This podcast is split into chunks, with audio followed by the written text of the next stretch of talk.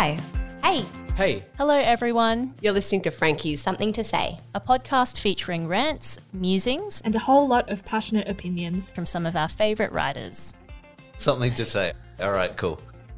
It makes sense that our podcast sponsor is super passionate too. You might remember Scratch.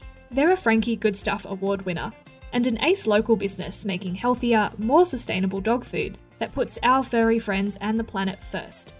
Just ask the Frankie Pooches Woody, Leroy, Bruce, Vinny, and Mac. They reckon it's pretty awesome.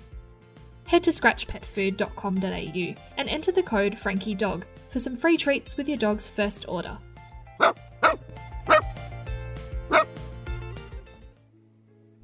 In this episode, you'll hear from Emily Naismith. She has a, a thing about people who eat near her. We'll leave it up to Em to explain. What do you feel when someone hoes into an apple while standing next to you? What about when they crush ice blocks between their molars or demolish a whole raw carrot within a few mouthfuls? If the answer is pure, unadulterated, burning rage, I completely understand.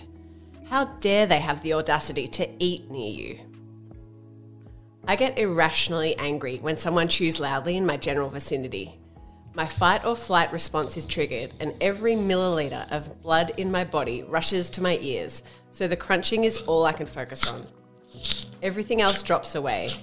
Munch, crunch, pause, crunch, swallow. I first became aware of this as a teen when my dad would sit at the table opposite me eating muesli. Every clink of his spoon against the bowl and wet crunch of milky oats was another dagger in my back until eventually I'd erupt and say, Do you have to chew? I'm not sure what this meant exactly. Was I asking him to pour his muesli directly down his gullet? Perhaps it would be more tolerable if he inhaled it or directly injected it into his stomach.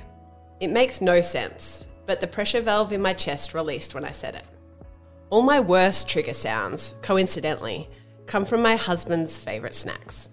The rustle of plastic before the inevitable rhythmic crunch of multigrain biscuits, the dull thwack of giant carrots being slowly mouth pulverized, and worst of all, the chink of frozen peas being shaken against a mug, then popped like tiny ice balloons between his back teeth. It's the soundtrack to the horror movie that is our living room at 3 o'clock each day. Nothing against my husband, though. He's a truly lovely man with a very healthy, if somewhat odd, taste in snacks. I know this is a problem with me, not him or anyone else that dares to put food in their mouth within a metre of me. So I try not to say anything. Sometimes I subtly raise a finger to my ear to try and dull the racket. Sometimes I find an excuse to leave the room. Other times, I just sit there and clench my teeth tighter than my dad's hands grip the steering wheel when I first took the Mitsubishi Magna for a cruise. Strangely, when it's me eating loud foods, I'm not repulsed. But that doesn't mean I'm not hyper aware of what other people are hearing. If I want to eat an apple at work, I need to step outside the room, potentially even the building. On one occasion, when I was desperately hungry and super busy, I thought, fuck it and ate a small royal gala at my desk, telling myself it was a completely normal thing to do. I died a little more inside with every bite, and when I'd finished, I almost sent an all staff apology email.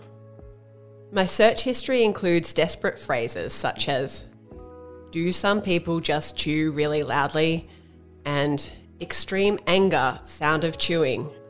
Google tells me there's something called misophonia, which is a disorder where people have abnormally strong and negative reactions to the ordinary sounds people make, such as chewing or breathing. Apparently, researchers scanned the brains of these sound haters and found changes in brain activity when their trigger noise was heard. Their brains went into overdrive, their heart rates increased, and some even started sweating.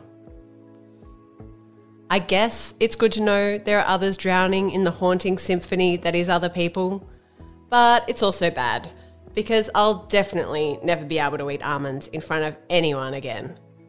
Unless I leave them to soak in my mouth for an hour until they dissolve, thus avoiding putting people through the pain of hearing the nuts smushed between my teeth.